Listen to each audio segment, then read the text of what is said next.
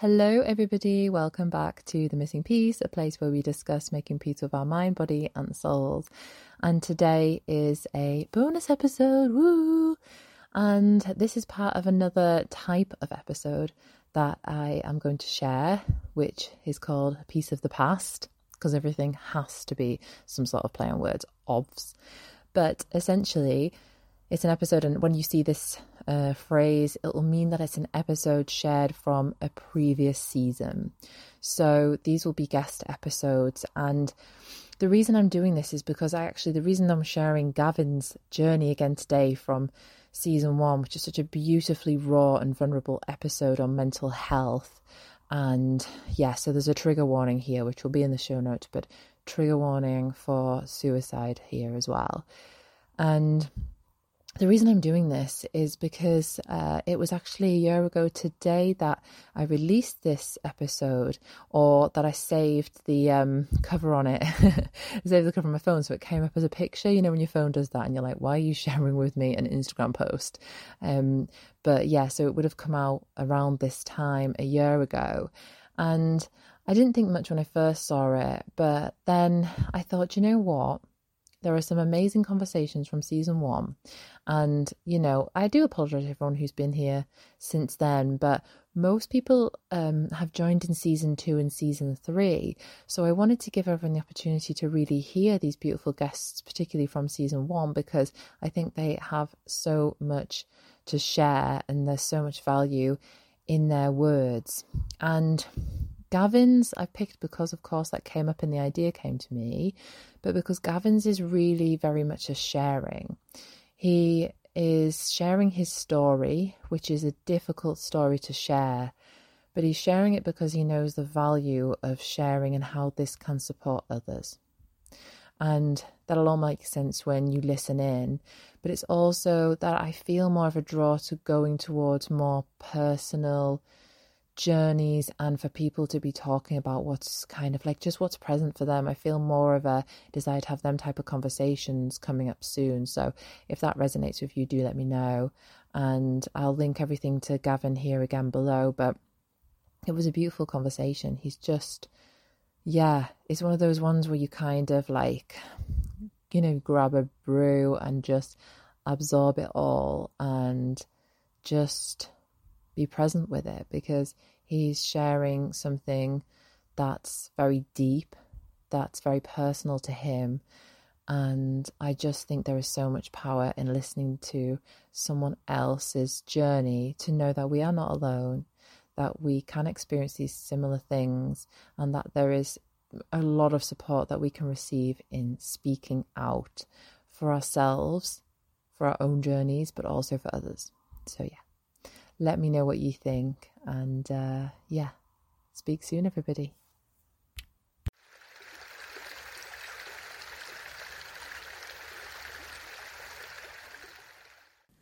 Well, hello, Gavin. Welcome to the podcast. You're our first male guest on the podcast, which is exciting. So, thank you very much for being here. What a privilege to be the first male guest. That's amazing. Thank you for having me. Oh, you're so welcome. exceptionally windy day. yeah, yeah. So Gavin, for everybody um, who's listening, is down south whilst I'm up north, and uh, I think we're experiencing a little bit of different weather, but uh, hopefully technology holds out better than it has done at the start of this whole podcast uh, charade, which um, I'll explain all in the introduction. Um, but to get started, Gavin, could you just share a little bit about your journey? I guess how you've got to where you are now, and, and what it is that you're that you're about. Yeah, of course. So, I guess the highlights first. So I'm mid thirties, young family, got a got a young son, four years old. Um, and if you looked at my life, you'd think that it was amazing. Um, you know, I've got a lovely house, lovely cars, um, all the kind of things that you could could want for really. Um, a good job, um, and kind of well respected in that as well. But then, actually, if you start to delve a bit deeper, there is a lot of things that have gone on through um, my life um, that up until really the last year um, or so, I didn't talk about. And a lot of that was down to when I was a youngster. Um, so I was born in Dundee, so I'm I'm Scottish by by birth and by heritage, um, and proud of it, particularly after we won the rugby the other week. Um, gotta love Scotland. yeah, yeah, gotta love it. Um, but we, so yeah, I was born in born in Dundee, and yeah, it was a nice little life up there. Uh, I think we moved down here when I was about four years old. Um, there's a couple of things that you should know about me. One is that I was born with a lower limb condition. Um, so it's something called uh, talipes equinovarus, um, and it was bilateral, so both feet. The short version of that is that it's called club feet. um, and basically, what that means is that your feet uh, don't expand properly. So the bones in my ankles um, are, are different, uh, and the structure of my lower lower legs is different to to a normal person. And yeah, that was uh, that was diff- more difficult for my parents than it was for me because I was a baby. So I, I don't remember the surgeries and the physio, but the story that they tell me was that it was pretty pretty horrific at times them up to straighten out my limbs and all that sort of stuff. Um, and that was kind of just a normal thing for me when I was born, um, and a normal thing for me when when I was in Scotland. Um, and then we moved down to down to England, so we're in the Midlands now, um, and have been for thirty odd years. Um, and then everything kind of changed a bit. And part of that was, I think, that I was Scottish and had a very sweet Dundonian accent, um, or at least that's what I was told. Um, and I think part of it was that actually by that age, you could start to see a difference in my lower legs compared to others. And about five years, six years old was my first experience of being bullied um, and bullied quite badly. And it's a bizarre thing when you're that young because I didn't tell anybody about it. I just kind of, yeah, you you would now describe it as banter, and banter is my least favourite uh, word. Um, there's certain things that I would call people that use it um, now, but not when I was five years old. And it, yeah, there was things like being called a, uh, a, a spastic because my legs were different. So noticeably, my calves are a lot shorter than somebody else's would be. And then you know, they threw that in, and then it was then, oh well, you're Scottish, so we'll pick on you for that, and, and all that sort of stuff. Um, and that went on for certainly all of my younger years, so um, through first and middle school, um, and even to be honest, through high school to to a certain extent. Um, and it forms who you are. And it's only in the last year or so, in fact, for really, it's only in the last six months that I've come to realize how much of an impact that's had on me. Because what I didn't realize was that framed my way of thinking. And it framed my way of thinking right up through my entire life. Um, and, you know, I, I kind of grew up and, and I suddenly bulked out and became uh, a kind of big rugby player lad. And, and uh, you know, whilst the bullying carried on. Um, I gave as good as I got, and it slowly petered off. Um, but it kind of stayed with me, and yeah, I did a, my childhood was lovely. My parents were amazing, really supportive.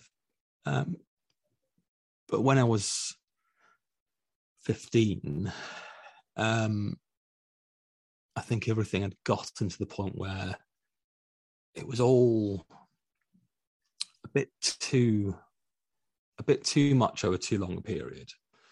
Um, and my gran, um, who I loved dearly, uh, she fairly quickly uh, passed away, and it was yeah, she went from being this this very stout Glaswegian lady um, who used to run pubs in Glasgow. Um, and for for anyone that knows Glasgow back in what would have been the 60s, 70s, there were some rougher areas. And and yeah, my gran was known for throwing people out. Um, she was only five foot something, um, but she was just one of those people that you just. She was the most loving person, but at the same time, um, she would uh, she would tell you what's what. Um, so yes, so, so, she she died, um, and that was my first experience, proper experience with um, with death and with grief. But at that time, I didn't I didn't know that because I mean, you know, we we're all grown ups, and we we know those years are difficult years. Actually, looking back at it, and you know, I, I kind of grew up in the in the time of you know computers coming into schools and and and these things and and probably the early ages of of people being able to to pick on you for a softer term, but bullying you um, for a harder one, not just at school, but also after and outside of it. And just after my grand died, um, I burst out into tears in class. Uh, it was over something really, really, really silly. Um, it was that I hadn't done my, I'd forgotten to do my homework because my grand just, you know, she just died. Um, and my head was not not in the frame of doing maths homework, and I just genuinely forgot. And I was trying to then explain it to the teacher, and just suddenly started crying. And it was a class full of so it was a public high school, but it was a class full of um, of boys. So we they split out um, only maths actually, but they split out boys and girls into separate separate classes, uh, allegedly to improve um, output.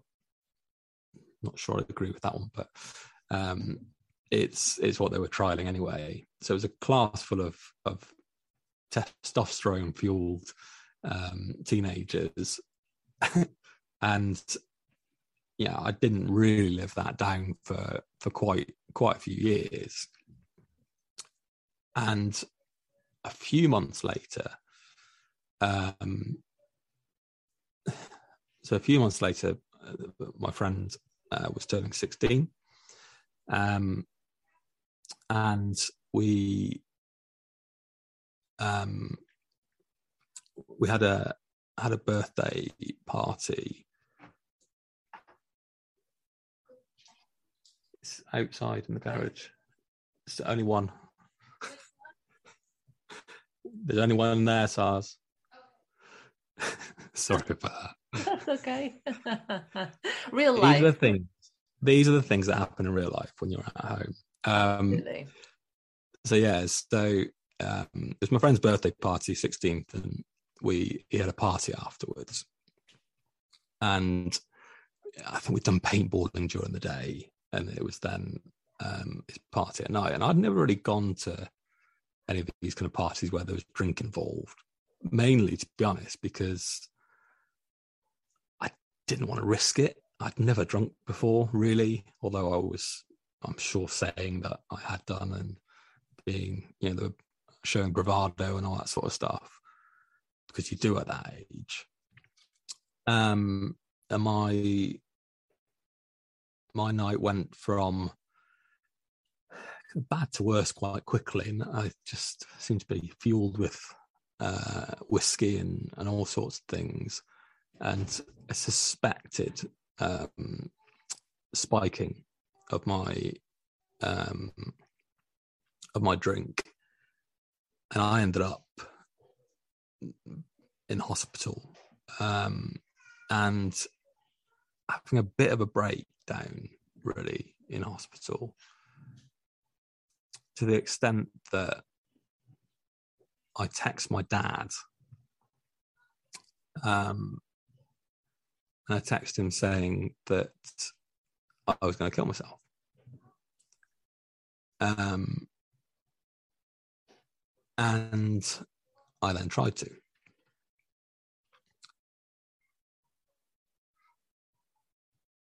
And I tell that part of my story not to kind of not as some people think to to shock um and uh, to many it, it would be a shock. But because actually when you're that age and when you've been through about a decade's worth of bullying look I'm sure there were times where I was not the most kind to to others. Um, so I'm I'm sure I'm not an innocent party, um, but it'd been a lot. And then you have a, an event where someone that you love dearly dies. If you haven't got the tools at that point in your life to deal with that, it's a really dangerous time. And for me, that was very nearly about as dangerous as it can get. Fortunately, um, obviously, um, that didn't um, that didn't work, um, and you know, life kind of went went on. To be honest, we didn't really talk about it as a family, and yeah, I, I did see a doctor at that point, but this is you know, this is like 20 years ago. And it was just teenage angst is what they is what they put it down to.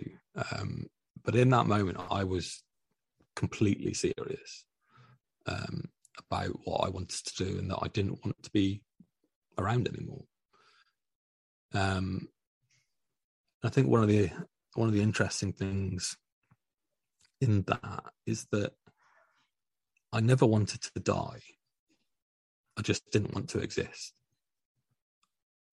And I think that's something that for a lot of people is difficult to get your head around that somebody dying by suicide, and I think that language is really important, that is dying by suicide, not killing yourself or not committing suicide, and, and in particular that committing suicide.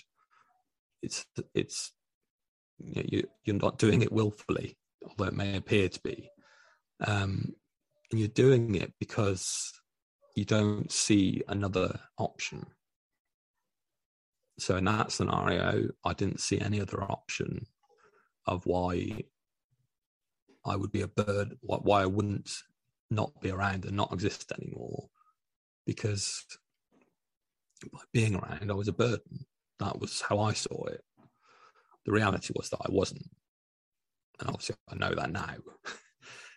but back then, I didn't.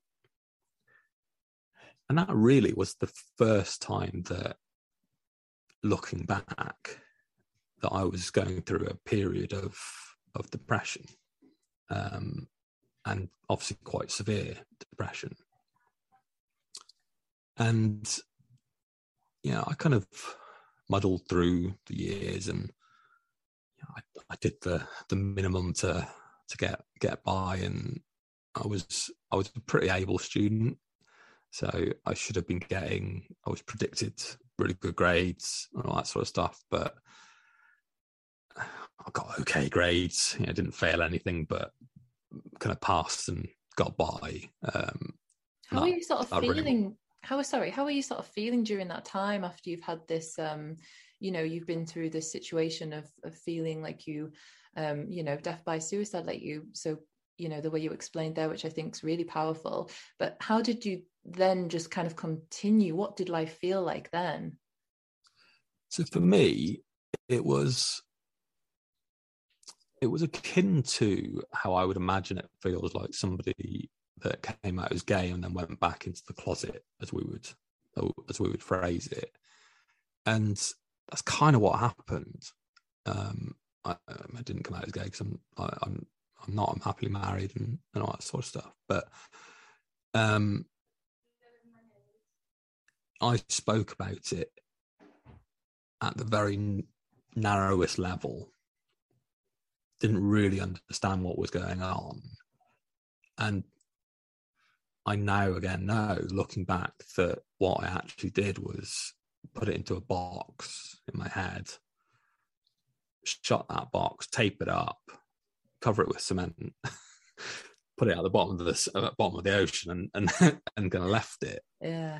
Um, or at least that's what I was trying to do. Because one of the things that you commonly see with somebody that's been bullied is that you've built up certain defense mechanisms. Um, and one of those things is to compartmentalize. So you become very adept at separating out any form of emotion. Yeah, and that's what what I what I did. Um, and literally just took that emotion and, and put it away. And to a certain extent, that was that can be okay for a really short period of time to get you through something. But, and it's a really big but, it just leads to more trouble. Um, and by not dealing with any um, trauma, that's what that was, and that's what the bullying was. But by not dealing with that, what I was then doing is storing up things and just never dealing with anything. So on the face of it, um, there's only a f- few people that knew at the time um, kind of where my head was at. And even my brothers don't know the full extent of where my head was at. Um, and I just locked it away and just put a face on. And it was it was as if putting a mask on and putting this outward image of somebody that was happy to a certain extent, but was a really sporty person that was just going to get on with life. And you know, this was at a time when, even though I was told by doctor I would never be able to play rugby, I then went out and played really good rugby.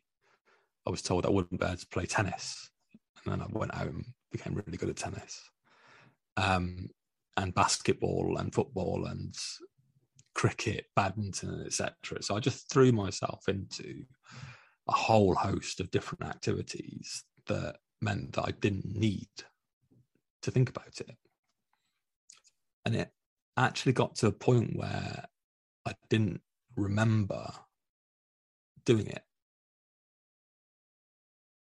That's how compartmentalized it became for me. That I separated it so far from my my normal life um, and created this mask outwardly that actually it kind of became my inward mask too.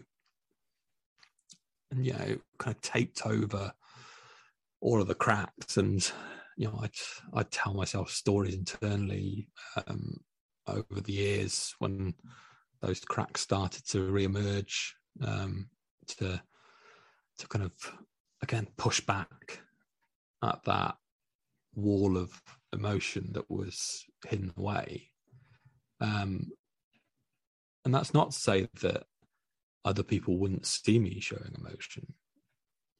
It's just that that emotion was kind of fake. Or at least it wasn't as core to who I was as all this stuff that I'd locked away. And I think part of that is, you know, when you've lost somebody, and particularly, particularly at a young age, because you know, you know, I, I, know people that have still got their grandparents, um, and they're they're they're my age. Um, I find that an amazing thing. yeah, I know. Same for me. I don't have grandparents anymore, but some yeah. people do, and I find it, it yeah, it blows my mind. it's been so long ago, it, hasn't it?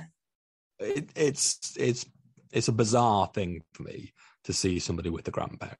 Mm. Um, and yeah, that that has an impact on you.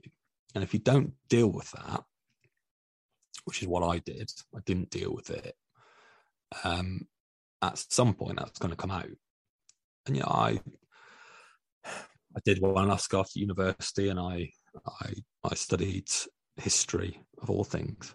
Um, I don't know why I did history. I think it's because I thought it was going to be easy. Um, and I know why I selected my university. Um, it was because of two reasons. One, because there was a uh, a ratio of six to one females to males, and that was something that sounded like a good place to go. actually, I actually went and I had a girlfriend in the end, so it, it didn't even make any difference.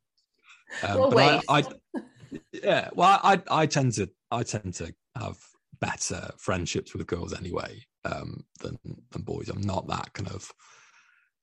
Although I, I have tried to be over the years, who I am isn't that bravado, male, masculine, or what we would stereotypically think of of the masculine man. That's just not who I am. Even though I've been a rugby boy and all that sort of stuff, like yeah, that's that's great, and you know I've done martial arts and and different things, and that's all good fun.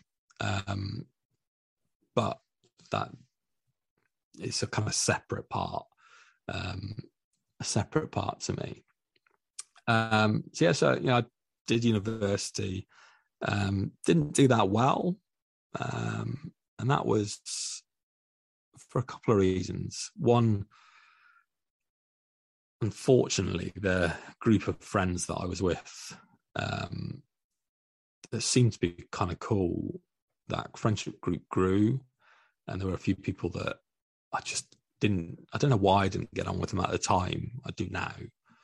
It was because they're kind of who they were and who I really was were just two very, very different people, and the things they were doing were going against my own values. Um, and as we all know, going against your values is a recipe to, to disaster.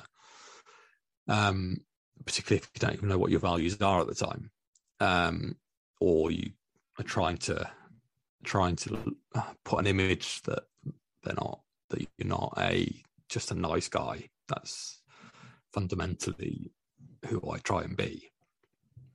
But back then it was more of a bravado thing of, you know, drinking and going out and all that sort of stuff.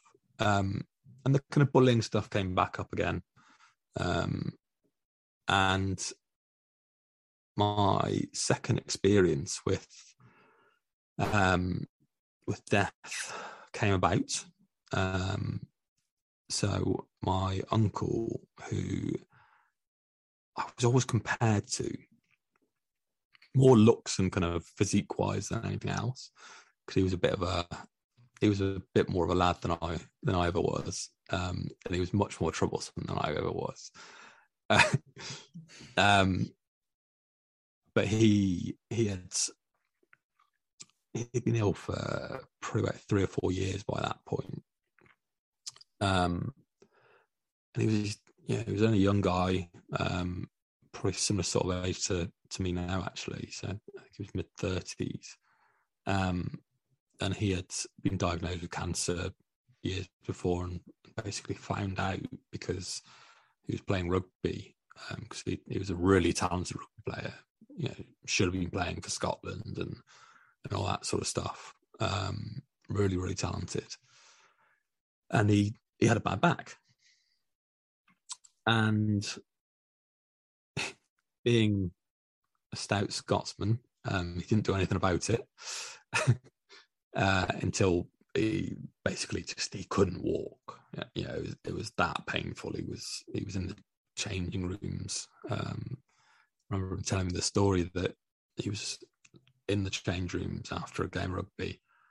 Um, and yeah, you'd always feel a, a bit battered because it's a physical game, but he couldn't he couldn't stand up and he couldn't move. Um, so he eventually went to see the, the doctor and was referred on pretty quickly um, to have scans and, and um, exams and all that sort of stuff. And um, he was unfortunately pretty pretty badly affected by um, a few cancers by that point. Uh, and he was never gonna he was never gonna live a full a full life.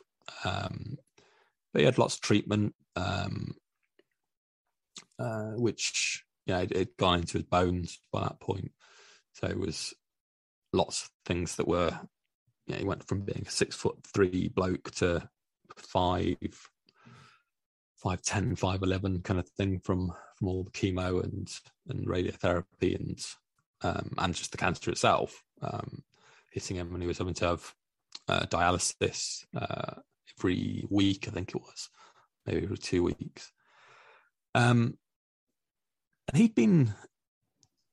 I mean, when I say he's more of a lad, he, he kind of was in that. You know, he was the guy that I kind of looked at and thought, "Oh, he's really cool."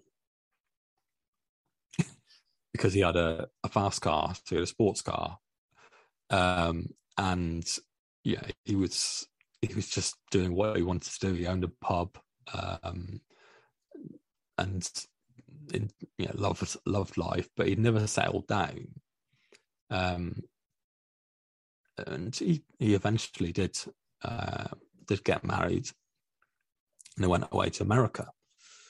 Um, and he was a big motorcycle guy. So one of his kind of ambitions was to do the Route 66 on the Harley. And he just finished uh, on the way back to the, the hotel before they were coming home. And he was driving. And they just veered off the side of the road. And that was because um, he he died as he was driving back. Um, there's a few things I remember from that. Probably three main things. One was my mum when she got the news. Um, and I'd never seen mum like that, but she was. So it was mum's younger brother. So mum was, mum was the middle. Um, she was just hysterical. Um, you know, I, I remember trying to calm her because um, at that point I didn't I didn't know what what happened, um, and you know, she was properly hysterical with with grief. Uh, the other thing that I that I remember in a nice way is his funeral. Um, because it was quite a nice funeral, which is a bizarre thing to say, but it was a, a happy event. You know, there was lots of kind of rugby folk there and and and all that sort of stuff, and there's lots of people were there. Um, but mum was really really struggling. Um, and the other thing was that I didn't cry. Um, and looking back, I also didn't cry at my grand's funeral. And I can I can kind of know why that was now, because partly there was an image in my head of a man and that men don't cry. The other side of it was that I had shoved all those emotions so far away that by the point that I got to my uncle's funeral, a man that I really respected, um, and that to a certain extent I emulated and was, you know, told that I would look spitting image of and and all these things but I'd shoved it so far away that I couldn't cry. Um, and then that third year at uni, I just drank. just that was all I did. Um, to the extent that I probably made myself quite ill, really, um, with it. Put on a lot of weight, um, and just really bad kind of habit um, through that time. And it probably didn't help that one of my friends' mums had, had died um, in the kind of middle of that third year, who used to live across the road, and that just kind of added into things really. Um, and then I, I literally can't remember anything apart from those life events. Um, Do you mean because you kind of block them out, or because of the alcohol, or, or both? So both. Um, so there was definitely a part of it that was alcohol based. So I just, yeah, there was a lot. I mean, uni is a lot of drinking anyway. It doesn't need to be, just to be clear, but that's what certainly was the the dumb thing back then. Um, and really more so that by locking away emotions, what, what I didn't realize, I didn't even know that I was doing it at that point. I didn't, I didn't really understand that I'd not dealt with anything. But by not, but by not understanding what was going on, and by not um, doing the work to deal with that stuff, uh, you also lock away memories. Um, so yeah, I mean, I lots of my friends will tell stories about our childhood, um, and I, although I, I'm told I was there, can't remember it. Cannot remember it at all. And that kind of went on for for years, really. The next big thing that I then remember is that my my friend had a massive car crash um, and I got the call uh, in the morning um, to say that he was in ITU. Yeah, and it's only these things that I remember. I kind of plodded along with life for for years, um, and I I went back to uni, and so I, I, worked in banking to start with. Um, I literally walked into um, a bank one day and said, "Have you got any jobs?" Because I was bored of what I was doing, it working in uh, working in game stores as a customer service manager because that was their grad that was their graduate scheme.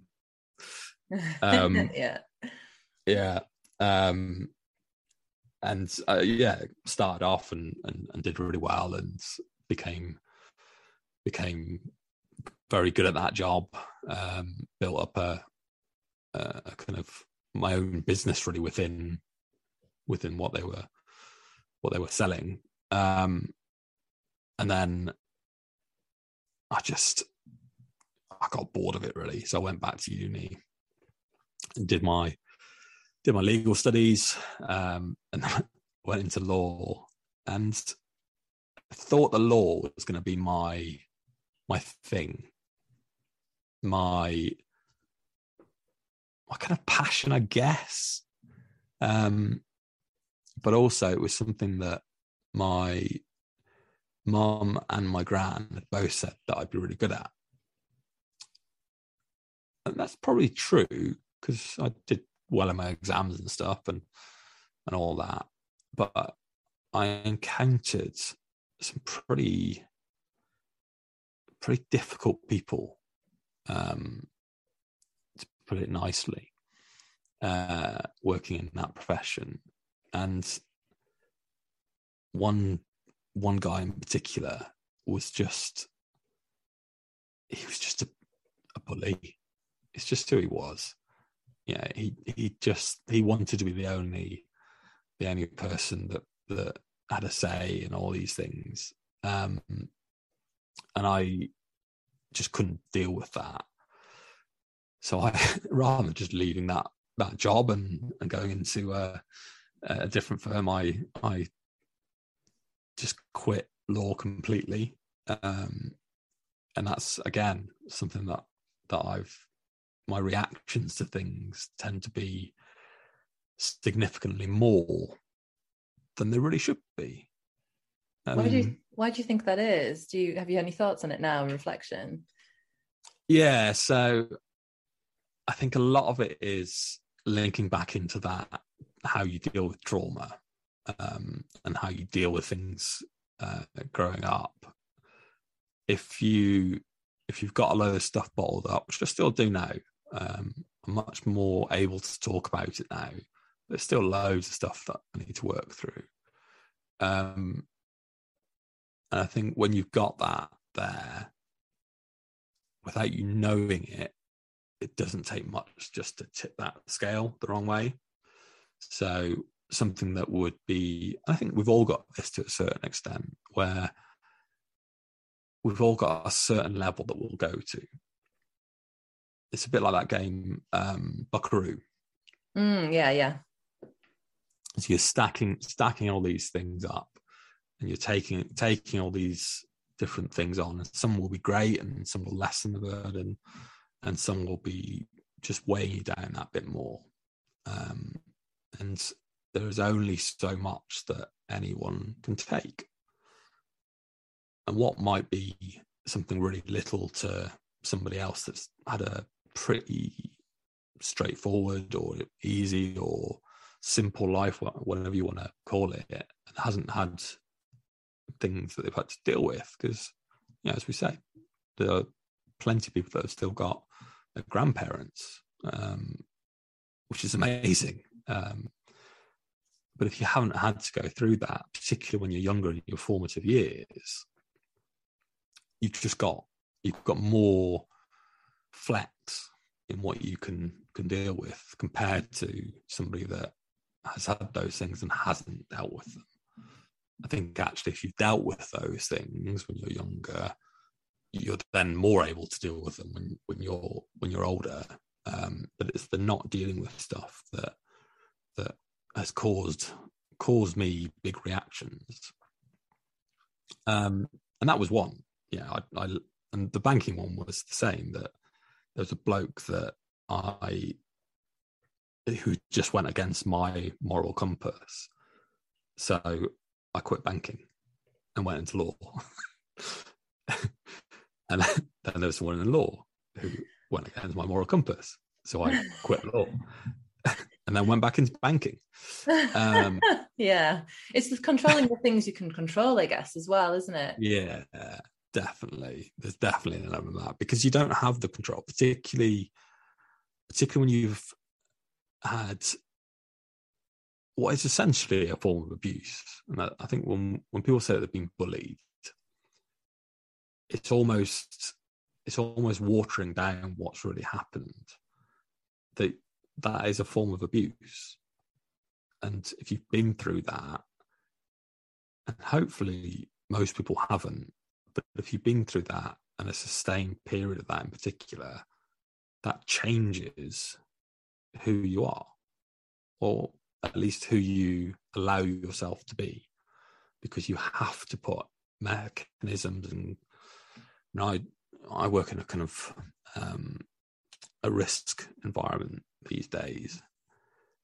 And it's all about controls. So you've got you've got something that can go wrong. So therefore we do this to to prevent it or to lessen it. And it's the same thing that you do as a as a human being but you put in different um, barriers or you put in different you know, in my case separation off of of emotions.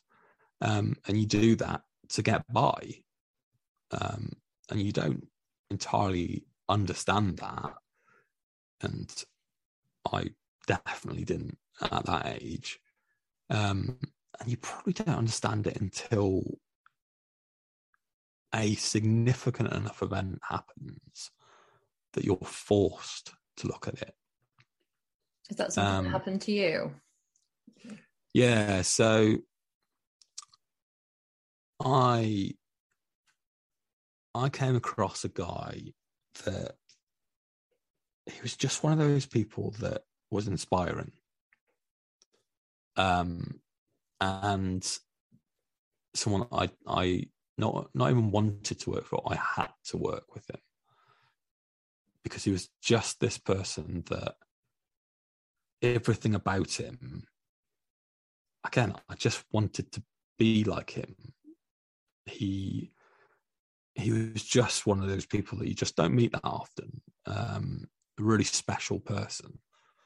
Um, unfortunately, I did, um, and you know we we worked together um, pretty closely for uh, about a year and a half. Um, and he, you know, he was a, happy guy, had a had a young family and, and everything, and we were split between um, Birmingham and, and, London at the point. So you know, I'd go down to London, he'd go down to London, and uh, likewise come up here. Um, and he was he was due in um, in the London office one day, and you know, I've been chatting to him the night before. Just normal conversations, work conversations about um, stuff that was going on, and I, I needed his his help on something because um, it was just something I hadn't come across, and he was um, kind of communicating by email as I was on the train back, um, and everything seemed normal. And he was saying that let's catch up, let's catch up on this tomorrow. Um, yeah, as as you often would. It's a completely normal, normal kind of thing. Then tomorrow came, and I had a really weird call. Um, it was from one of my London colleagues, uh, just asking where he was, which was a bit odd. And yeah, he he'd been. he's one of those people that he always had a story. So there's always there was always something that that um that you'd kind of turn into a funny story. Um, so I was like, wow, he's probably just missed the train or or something, or he's spilled his coffee down his shirt again, and and um, I had to go and buy a new one. Um, I'll I'll try and try and get hold of him on on my side, and you try yours. And then the kind of day went on a little bit, and if I'm honest, I kind of forgot to a certain extent that um, he wasn't uh, he hadn't arrived anywhere.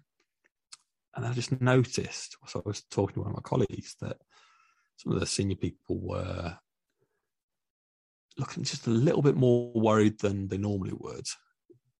Um, and in a different way to what they normally would do. And we were all asked to to kind of come around because there was an announcement to be made. And that announcement was that um, my boss had, had died suddenly. And I remember that point very, very clearly because it was like everything went from full color to grey.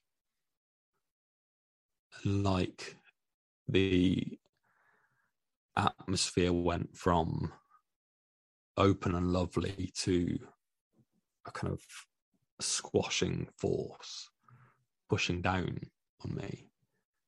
And I was stood by um, one of my colleagues who worked with closely um, was being in the team. And she just turned around and, and kind of hugged me.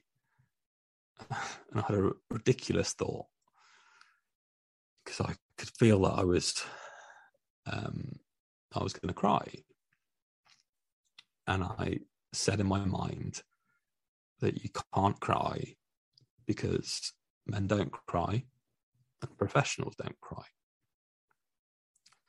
So I quickly excused myself um, and went off to the to the, the bathroom and I did cry, broke down crying, um, and then kind of pulled myself together and, and went on about went on about life.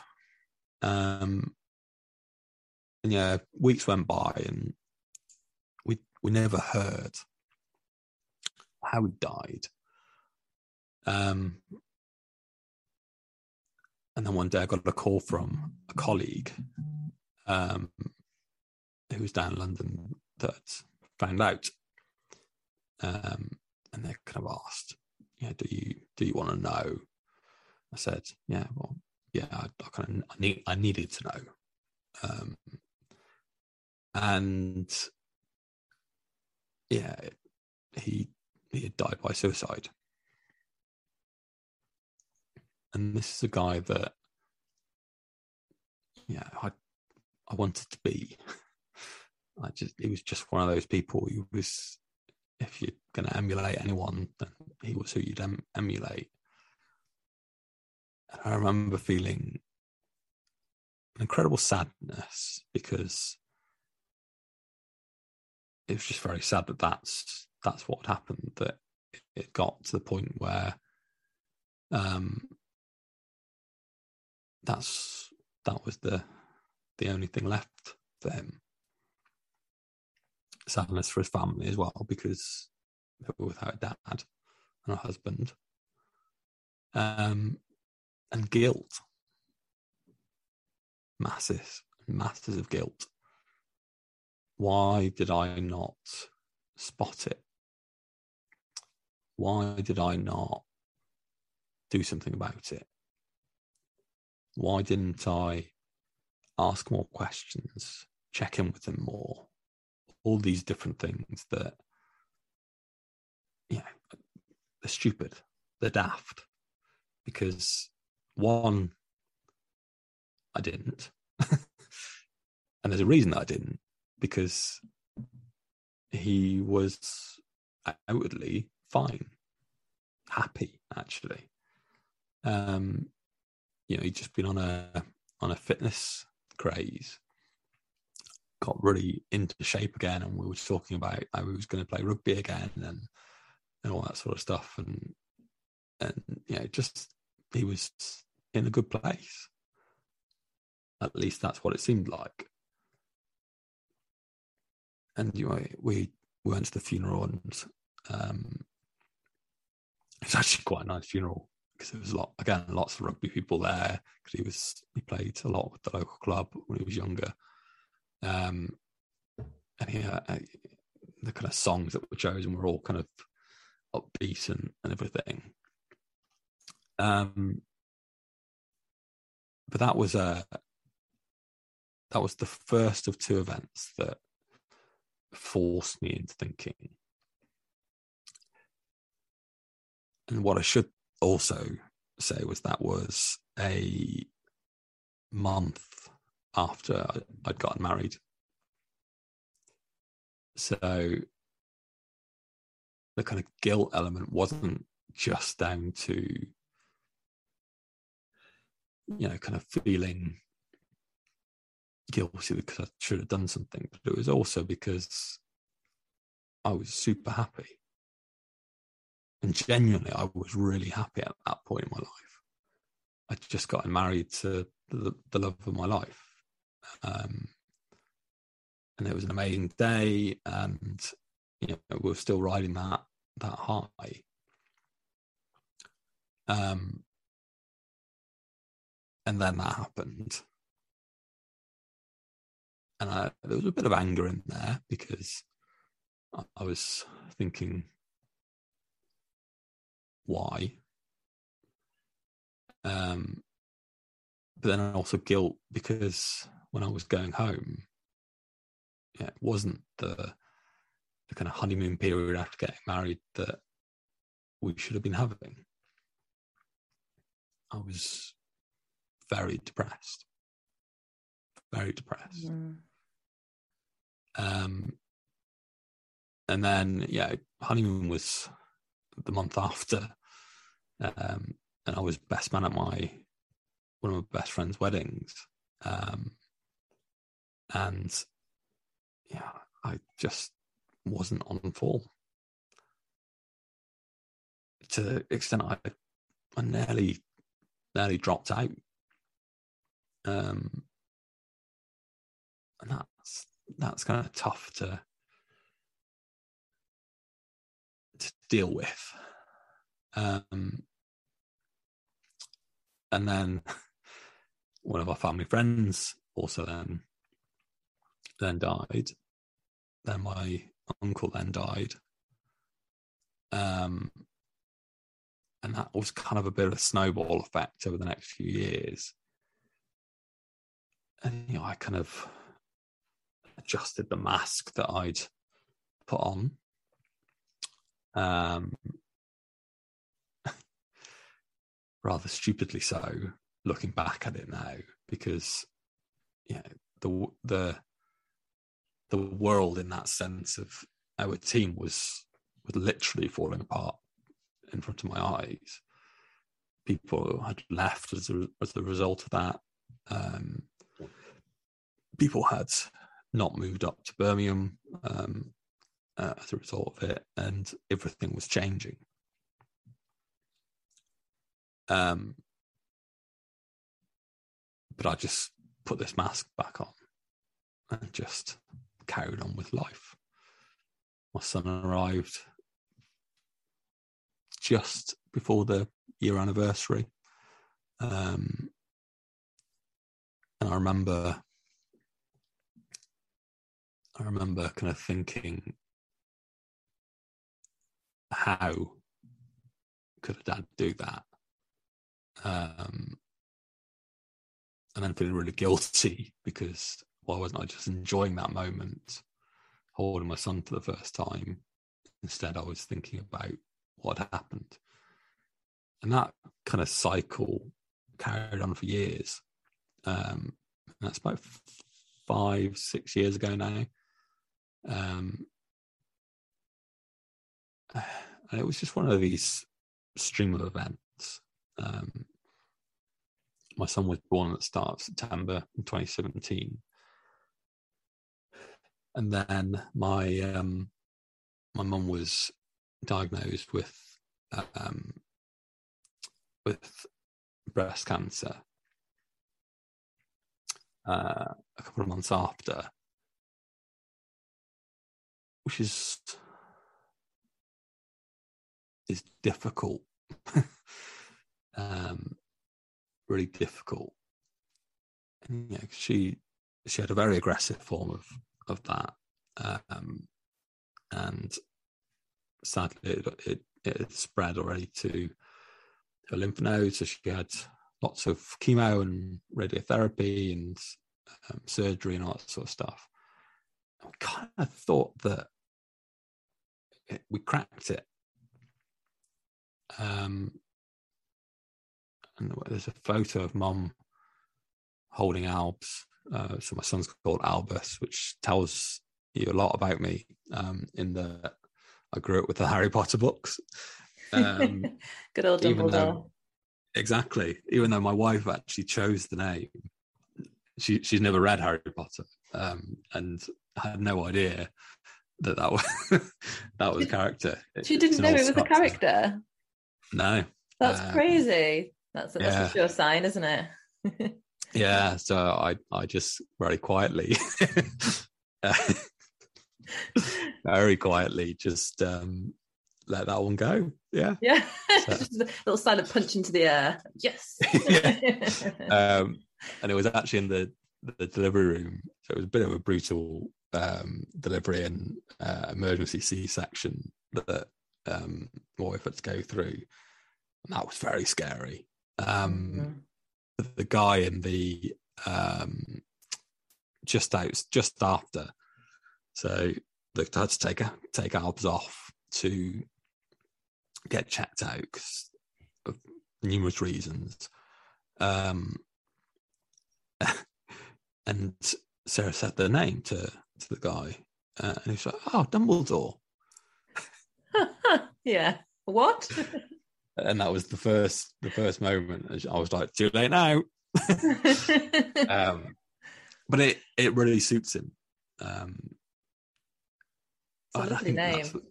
Yeah, I mean, it is. Is it is Albus McIntyre Clarke is his full name, which I think is quite a strong, um, a strong name for you. That's a strong superhero name, if any I've heard. exactly, exactly. Um, he he does like superheroes. Um, but yeah, like he, he he's he's a good he's a good boy, um, and a really bright, loving, caring boy. And actually, some of that some of that probably comes from yeah he so he only knew my mum as being ill. So yeah, one year one years old, he had no clue. He was a big Michelin Michelin man sized baby. um, and then yeah, the mum deteriorated uh, quite substantially. Um, and you know, kind of lost parts of the mum as as we went along, really, because it um, the cancer spread to her brain. And for anyone that's that's experienced that, um, you'll probably understand what I'm saying in that that's the most peculiar type of grief. Because throughout that experience, it's almost like you're constantly grieving for something you've lost. Yeah, the first thing is that your your mum, who you saw as invincible, because you do with your parents, mm. um, you realise that they're not, and then you know, mum, mum actually shaved her hair off in the end. Um, she was a bit of a, a bit of a rebel, my mum. Mm-hmm. um, but uh, yeah, that was another thing, very physical thing that that was a change. And then it was that she couldn't walk, so she was wheelchair bound, and that just kind of kept on going to the point that um, mom died. Um, that was on Christmas morning, mm. um, 2019. So just before COVID. um, and I didn't even deal with that. Mm. I didn't even cry then. Yeah. But that was the time when I realized that something was I would say something was wrong with me. I know that's not the it's not the way I should be saying it, but that's how I felt at the time that something was broken. Yeah, yeah. I, I, looked at myself. Um, and it was also the first time that a doctor listened to me. Um, and the doctor had cared for for mum. Um, and yeah, I, I did all the kind of practical stuff with with mum dying, so helping out with all the all the finances and make sure everything was was sorted, um, and that yeah, just all the legalities and all that type of stuff that you don't even think about but have to deal with. Um, and I spoke at mum's funeral and somehow got through that. Um, still don't know how. Um, and then I started a new job at work. So it was a newly created team, and um, you know, we just we were just completely new. Uh, and I kind of came into that and one of the first thing I said to my team was that I have got something going on um, in that my mum has just my mum has just died,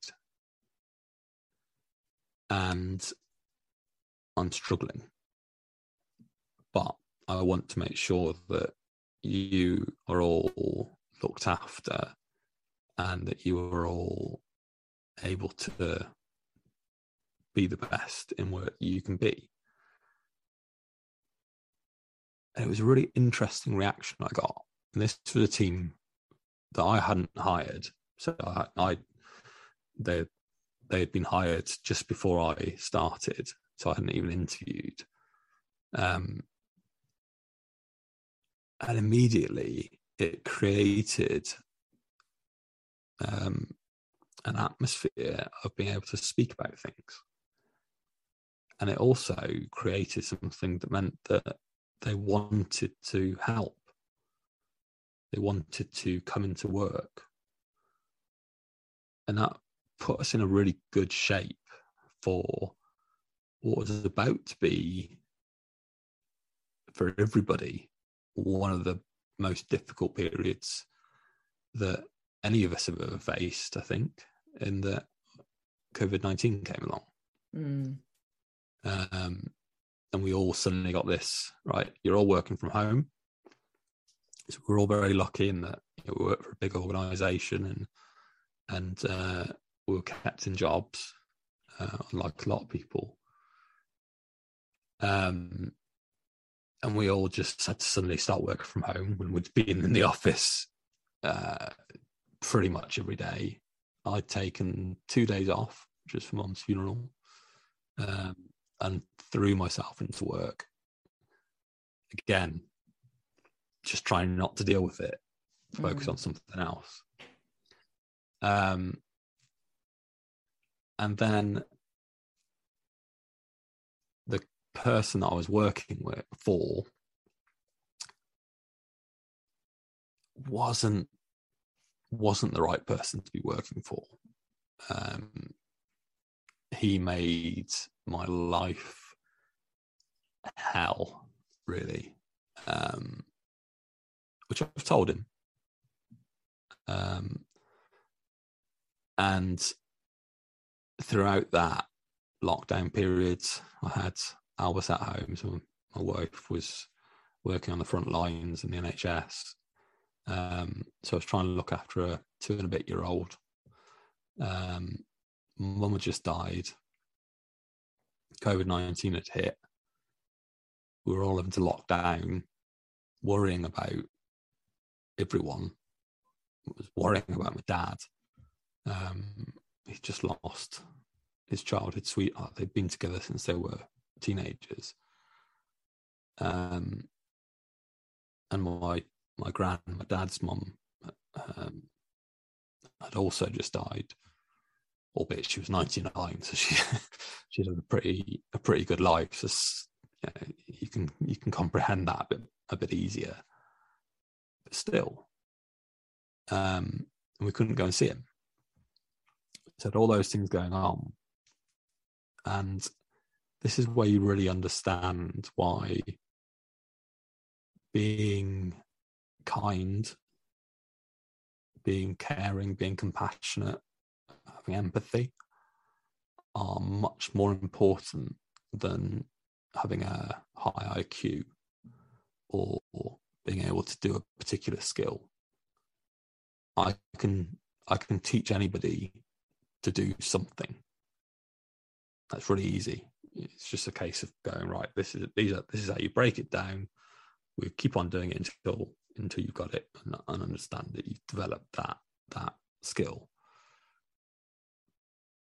But being empathetic, being compassionate, being a loving person, and loving is something that we should all show in the work in the workplace. It is something that we should show to our team because the thing that we've got to remember is that we're all human beings. And if you separate out anything that you're leaving at home, kindness, compassion, caring for your fellow people, being empathetic, being able to metaphorically put your arm around somebody and, and make sure that they're okay. If you leave that at home, what are you bringing to work? You might mm. get something done, but you're doing at the detriment of other people. And no and yourself, I imagine. Yeah, uh, I would say so. Um, and unfortunately, the the guy that I worked for was was that person. He he was let's get it done, not not let's do it the right way. Um, and yeah, there's probably a, an element of pressure that that he was under and, and all that sort of stuff. But the thing that I did that not many other people did, I didn't let any of that pressure go to my team. Mm. Because why? Why would I? it's, why would I make somebody's life more difficult when actually, if I want people to be able to do the things that we need them to do, you build people up. Mm. There's something that I was listening to the other day, and, and they were talking about the the burning platform. Basically, what this is is that if you put somebody on a burning platform or a platform rather, and you set it on fire, they will find a way of of escaping before that burns away, and they essentially fall to their death. Now that's one way of doing it, and that's through fear because that's what you're generating by you're you're creating fear to get something done, and that will get something done in a certain way, or you can use still use fire, but use it in a different way. In that you can have somebody put in a basket, big balloon alongside them, with the fire going, and it will blow up this balloon and you'll float off. Both escaping, but one is in a way that's taking that person safely and taking that person um, on a journey that is the right thing to do and being empathetic with it. And the other is by saying, well, do or die and I know that I respond to one much better than the other. Mm. Um, and within that environment, I was obviously already pretty, pretty torn up inside. Um, I'd started speaking to therapists, um, put on medication for depression and, and anxiety at that point. Um, I was diagnosed with post traumatic stress disorder um, for a variety of events through my life that I've talked to. Um, but because of that person, I was as close since I was 16 to to not being around um, I'd planned what I was going to do, um, how, when, where, etc. Um, and that was to take my own life. And I'd been having suicidal thoughts for quite a while, actually. Um, I just hadn't admitted it to anybody at that point. Um, and on one particularly hideous day, I kind of started down that path. But very fortunately, and I still don't know why, still don't know why I picked the phone up. Um, but I did um, pick the phone up to my GP. Um, and got through they made sure that I spoke to the person I'd been dealing with, and I then was signed off um, and had really intense therapy.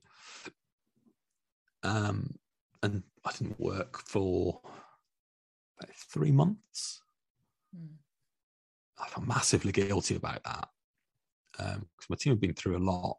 You know, they'd lost relatives from COVID and I'd looked after them all. Um, actually spoke to one recently, um, and he was thanking me for for that time, which I think is a bit strange, but lovely. Um, that that he thought that he needed to, which he didn't, because I'm very much of the opinion that you never need to thank somebody else for being kind. That's just who we should be. Um, and yeah, lots of lots of therapy, um, lots of facing um, some of these things that were coming up. Um, I was having a lot of intrusive thoughts. So the therapy was focused on that. It was all over Zoom. so it was slightly bizarre. Um, and I had a really bizarre treatment, uh, which is based on uh, rapid eye movements. Uh, but you can't do that over Zoom. So we had to use a slightly different technique of tapping. Um, it's all about allowing your um, your traumatic thoughts to be processed, basically. So it puts you kind of into a state of of um, the REM stage of sleep, which is your processing stage. Um, and eventually got back into work. It was still under that same guy, but I was in a position where I could face him a bit more. Um, and I told him exactly what he'd done. Um, and that helped. And then, you know, kind of moved on and, and I don't have anything to do with him now because I made that happen. Um, but it has also led me to talking about it. Mm, yeah. And yeah, I'm I'm really privileged in that I'm able to talk about it because you know my boss that isn't here now, he can't talk about it. Um, and yeah, I I still go to therapy. I still see a psychiatrist and a psychologist. I'm still on a lot of medication. Um, and the thing is that that's okay. Yeah. Yeah. If I was, if I'd broken my arm, which I did when I was nine, um, yeah, you, you'd go to the hospital and you'd get whatever you needed, plaster, cast, or whatever, and you'd get pain meds. So why wouldn't you do the same thing for your your mental well-being? Mm. Um, and you know, it, it's it's brought me through to talk at different events. So I do I do different public speaking, talking about um, my experiences and, and how that can help other people. Um, and I've got a few goals. Um, one is to do more in that space um, and host different events and, and build that out because I think having having more male voices um, talking about this will help uh, particularly when you look at suicide rates. Um, mm-hmm. Although females are more likely um, statistically to have um, depression uh, in particular, uh, the male suicide rate is something like 75% higher um, and is the highest um, mortality rate for men between the age of 25 and 49 it's which crazy. is crazy. Yeah. Yeah. Really, really, really crazy. Um, so I do that in a few ways. I, I, I do a lot in work. So I still work for a big organization. That's a really good platform to be able to do that. Um, so I was on International Men's Day doing a, a talk in, in, front of thousands of people, um, which was slightly scary, but good fun.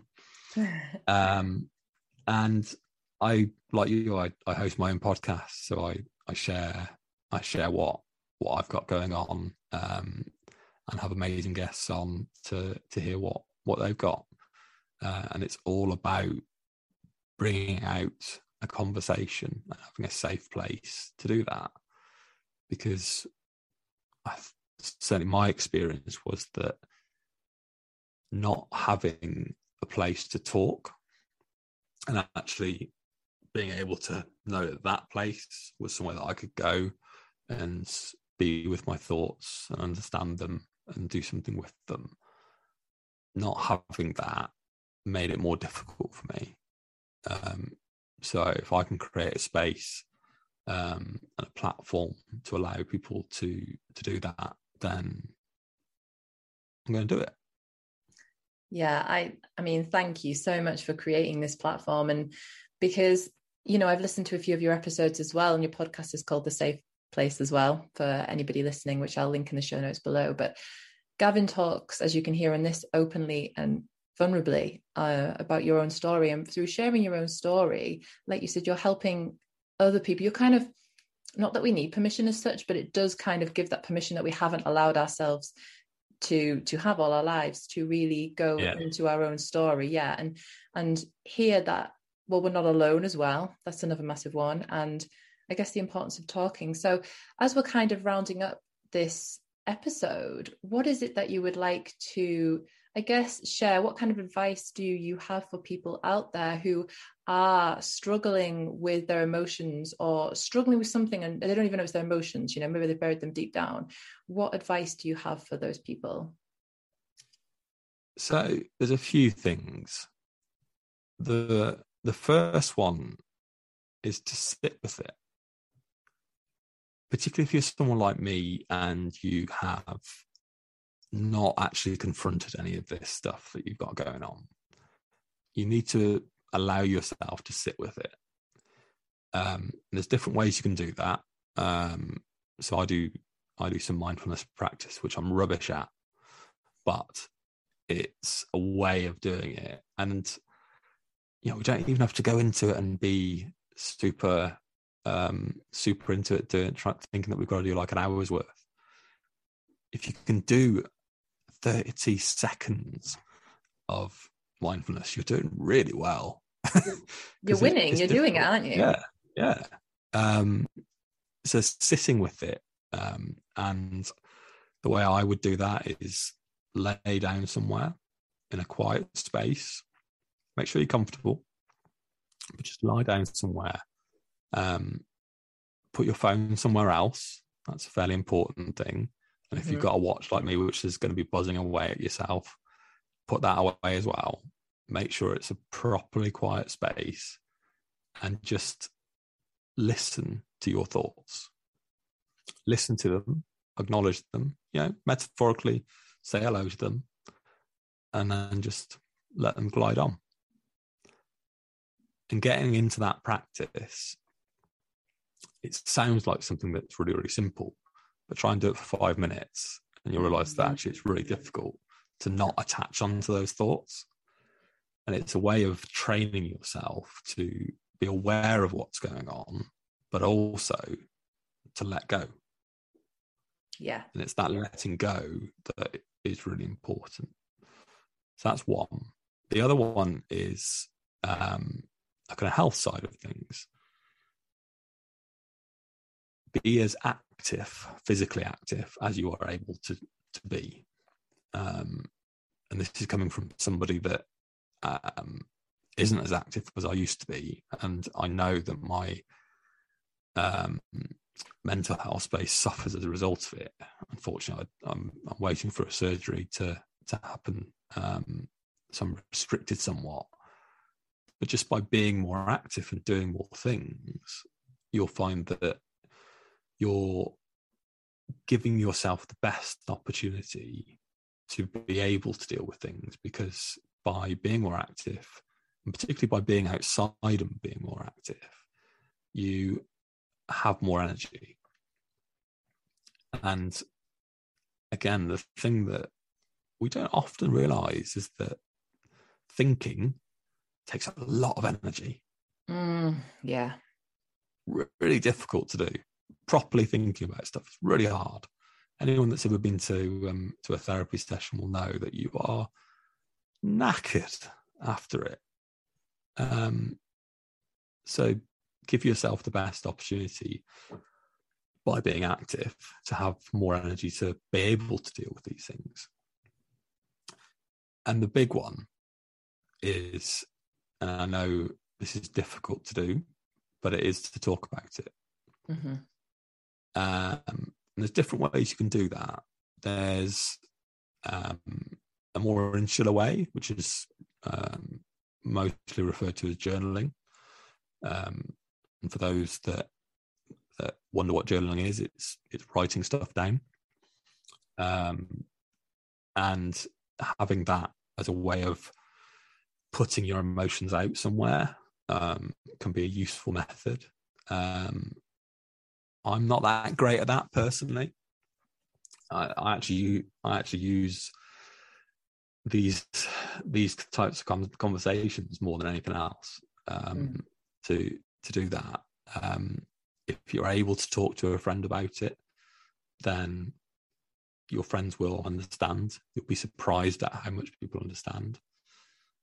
And if you need somebody else, then there are lots of different resources that you've got um, about the place.